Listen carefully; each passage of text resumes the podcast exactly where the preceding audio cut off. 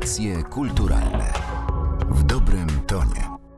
Przy mikrofonie Martyna Matwiejuk. W tym odcinku audycji kulturalnych gościmy historyczkę sztuki dr Katarzynę Nowakowską-Sito. Dzień dobry. Dzień dobry. Tematem dzisiejszego podcastu jest pierwszy tom serii wydawanej przez Narodowe Centrum Kultury, czyli 20 lat XX wieku, sztuka dwudziestolecia, formy i konteksty pani autorstwa. W 1918 roku Polska odzyskuje niepodległość. Po wielu latach zaborów, po latach wojny, kraj jest pogrążony w biedzie, powoli staje na nogi, a jednak zdaje się, że dla sztuki to jest bardzo dynamiczny i owocny okres rozwoju.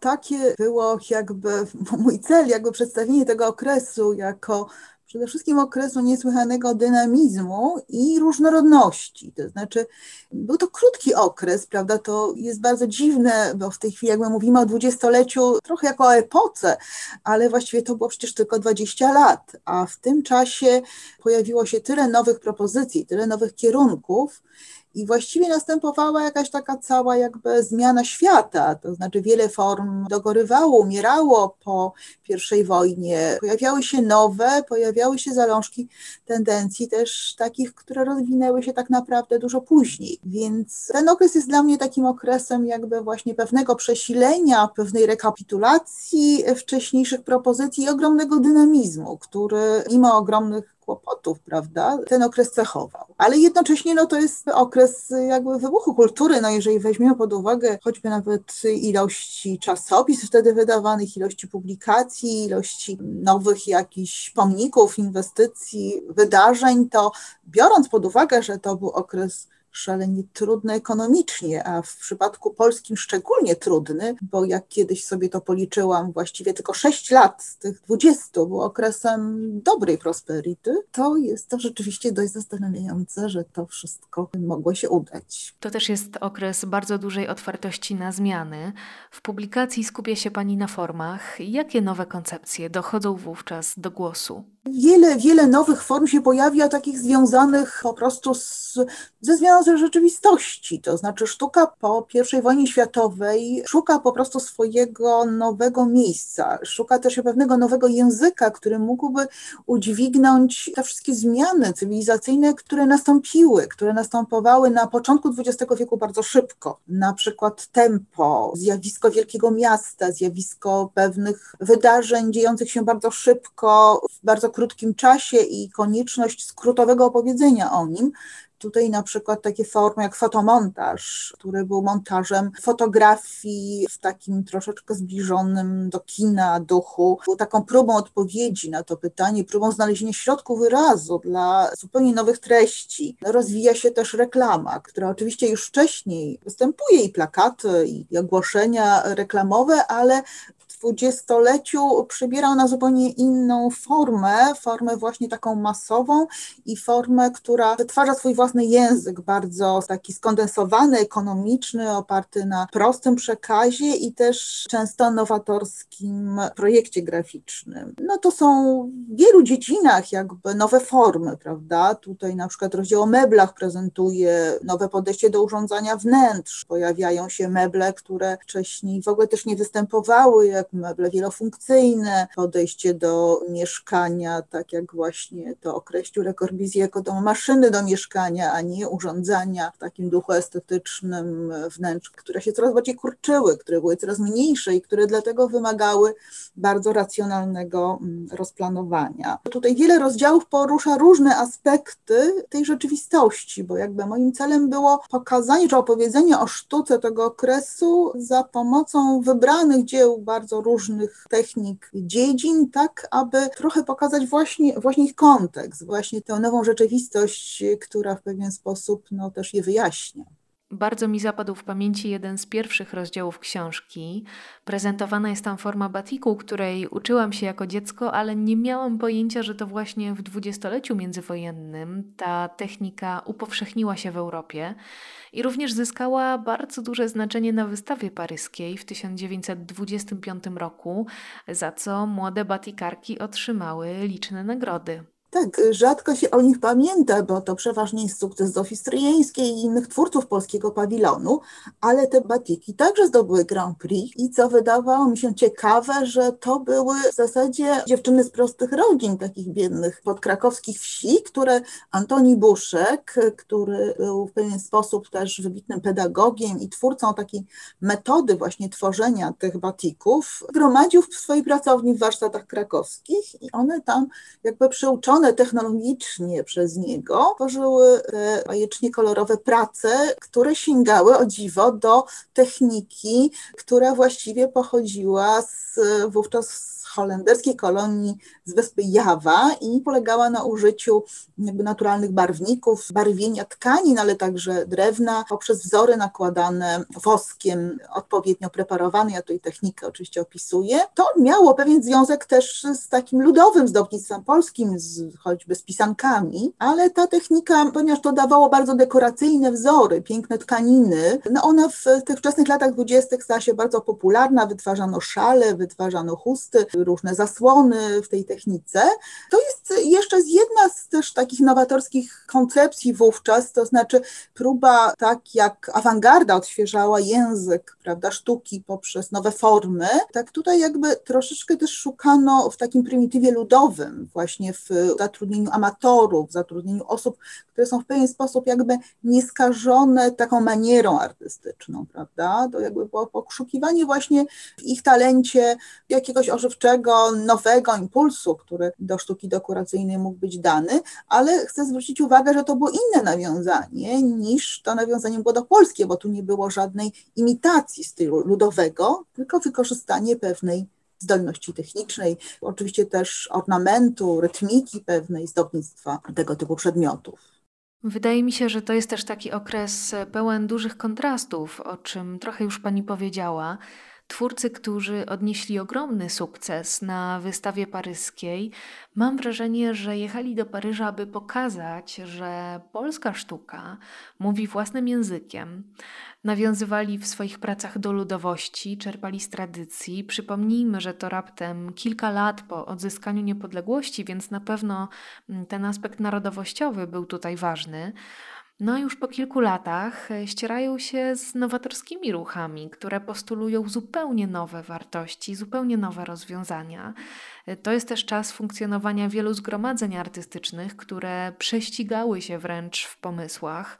Można powiedzieć, że to taki buzujący ferment twórczy. Tak, tak, i dialogu właśnie ścierania się tych, tych ugrupowań. Ogromna ilość grup, ścieranie się koncepcji, dyskusje, debaty, ale także ta rzeczywistość się niesłychanie szybko zmieniała i pewne tendencje wymagały czasu, żeby torować sobie miejsce w tej rzeczywistości. O ile na początku właśnie poszukiwano tej tożsamości w pewnym dialogu właśnie z, ze sztuką ludową, choć jak podkreślam, to miało charakter nowatorski, bo wystawa paryska odbywała się pod hasłem sztuka i technika, w życiu współczesnym i nie były na nią dopuszczane żadne prace o charakterze naśladowczym, więc tutaj jakby została doceniona inwencja, a nie powtarzanie wzorów ludowych. To o tyle ten wchodzący modernizm spowodował, że dość szybko te formy awangardy jednak musiały być zaakceptowane i zostały zaakceptowane, ponieważ no, trudno było sobie wyobrazić prawda, jakiegoś funkcjonalistycznego budownictwa ze zdobnictwem ludowym, czy rozpisywano różne konkursy na przykład na urządzenia pociągu dla naczelnika państwa, prawda, i wówczas prasa kpiła, że ktoś zaproponował tam meble w stylu zakopiańskim. No było oczywiste, że w pewnych jakby dziedzinach potrzebne jest zupełnie nowe podejście, pewien funkcjonalizm, który stanowi jakby całość z techniką, z wymogami współczesnymi, z funkcjonalizmem, ekonomią, z tymi nowymi jakby kryteriami, które zaczęły rządzić rzeczywistością ówczesną. A propos tej funkcjonalności, to skierujmy jeszcze naszą uwagę na to, jak zmienia się sztuka użytkowa. Projektowane były wówczas kompaktowe, funkcjonalne meble, o czym wspominała Pani na początku. Mogą sobie na nie pozwolić przeciętni obywatele. Tu oczywiście modernizm, który globalnie przedefiniował podejście do przestrzeni, gra pierwsze skrzypce. Ważnym e, też momentem, o którym wspomina Pani w książce, jest mieszkanie najmniejsze z 1930 roku. Sztuka, nie tylko ta użytkowa, jest odtąd dostępna dla wszystkich. E, nie jest już traktowana jako coś zarezerwowanego tylko dla elit społecznych. W pewien sposób tak też właśnie twórcy podchodzili wówczas. Znaczy oni jakby, trzeba sobie powiedzieć też, że to był okres bardzo trudny dla sztuki, pewnych przewartościowań. Ona musiała szukać swojego jakby nowego miejsca w tym społeczeństwie, w tym miejscu, gdzie się znalazła, prawda. Upadały poprzednie formy mecenatu, trzeba sobie zdawać z tego sprawę, bo ci prywatni kolekcjonerzy, no kurczyły się fortuny. Pierwsza wojna światowa tutaj zrobiła ogromne spustoszenie, zwłaszcza w Polsce, gdzie, gdzie wiadomo, one najczęściej gdzieś na wschodzie były były lokowane i, i po różnych traktatach no, te fortuny upadły, a też ta klientela związana z dawnym mecenatem miała najczęściej dość konserwatywne gusty, prawda, mało otwarte na jakieś nowe, nowe potrzeby i stąd jakby powstawało pytanie, co może być jakby jeszcze jakimś posłannictwem sztuki, co może być jej zadaniem w tym zupełnie nowym jakby społeczeństwie, bo tutaj niewątpliwie mamy do czynienia już z początkami takiego społeczeństwa masowego, prawda, bo no, reklama, slogan, plakat to są formy adresowane do szerokiego widza, ale co jest właśnie ciekawe w tym okresie, one są traktowane jako pewne wyzwanie przez tych twórców najwyższego kalibru, prawda? Bo jeżeli przypomnimy sobie, że te najsłynniejsze plakaty reklamowe to opracowywali zdani poeci i pisarze, prawda, a nie, nie były one dziełem copywriterów, no to widzimy, że to była pewna otwartość na tego typu działania. Także no na pewno tutaj też te, te nowe jakby formy, no chociażby ten rozdział, prawda, dotyczący transatlantyckiego, romantyków, czy tych jakby nowych wyzwań artystycznych, które pojawiały się przed y, artystami, które wymagały ich właśnie dosyć głębokiego wejścia w takie życie codzienne, w właśnie w urządzanie wnętrz, w rozwiązywanie problemów ich urządzania, ale także no niekiedy właśnie oni mieli dużą otwartość na podejmowanie takich bardzo jakby popularnych form. Sztuka jest dla wszystkich i o tym też mówi ta książka. Znajdują się w niej liczne fragmenty, które aktywizują odbiorcę, i na to też chciałabym zwrócić uwagę, na myśl towarzyszącą projektowaniu tej publikacji, bo ona wchodzi w interakcję z czytelnikiem, inspiruje do pracy twórczej.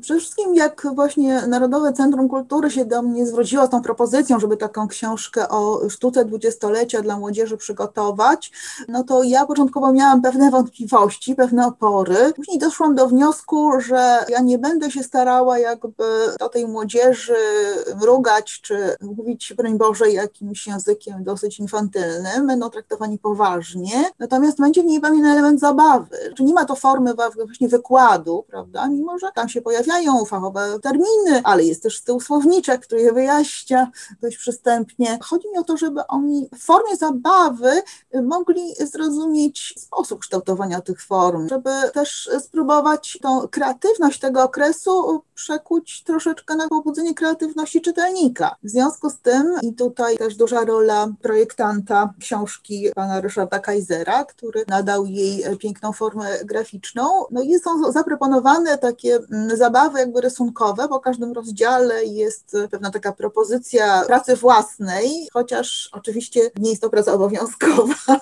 jak w szkole, tylko dowolna, to znaczy te pola można wypełnić, ale nie trzeba i tam można po prostu próbować zabawić się na przykład, nie wiem, narysować plan mieszkania, wstawić tam odpowiednie meble, czy zaprojektować swój własny batik, czy zaprojektować plakat. Są po prostu pewne takie rysunkowe zadania, które można i, i w ramach jakichś własnych zajęć, zajęć w ramach jakichś grupowych, na przykład na jakichś zajęciach szkolnych, po prostu spróbować pobawić się trochę z tą sztuką i nie traktować tego tylko jako taki element czystej edukacji, ale także edukacji poprzez zabawę, poprzez jakąś własną kreatywność. Sztuka dwudziestolecia, formy i konteksty pierwsza pozycja z serii 20 lat XX wieku.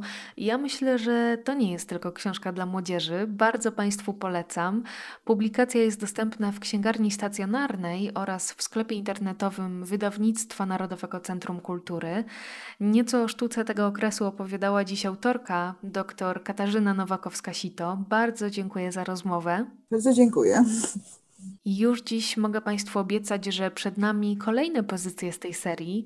Zdradzę nawet, że już niebawem porozmawiamy o architekturze dwudziestolecia. Martyna Matwiejuk, do usłyszenia. Audycje kulturalne w dobrym tonie.